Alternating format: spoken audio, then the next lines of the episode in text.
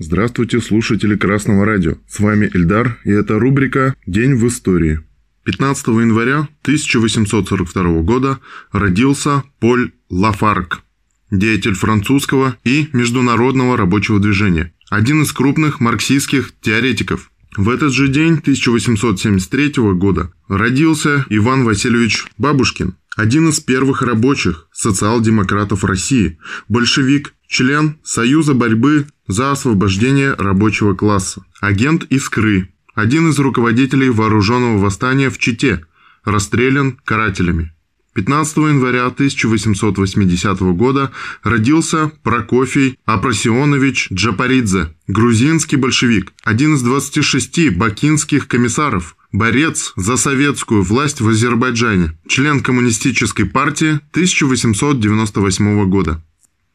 В этот же день, 15 января 1883 года, родился Владимир Михайлович Загорский, деятель революционного движения в России – Участник революции 1905-1907 годов. С 1918 года секретарь Московского комитета РКПБ. Погиб в результате контрреволюционного террористического акта.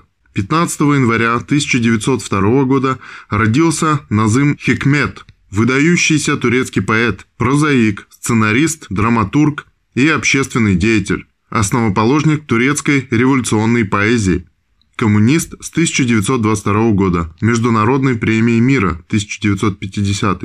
Я коммунист. Каждый вершок во мне – страсть. Страсть увидеть, обдумать, понять.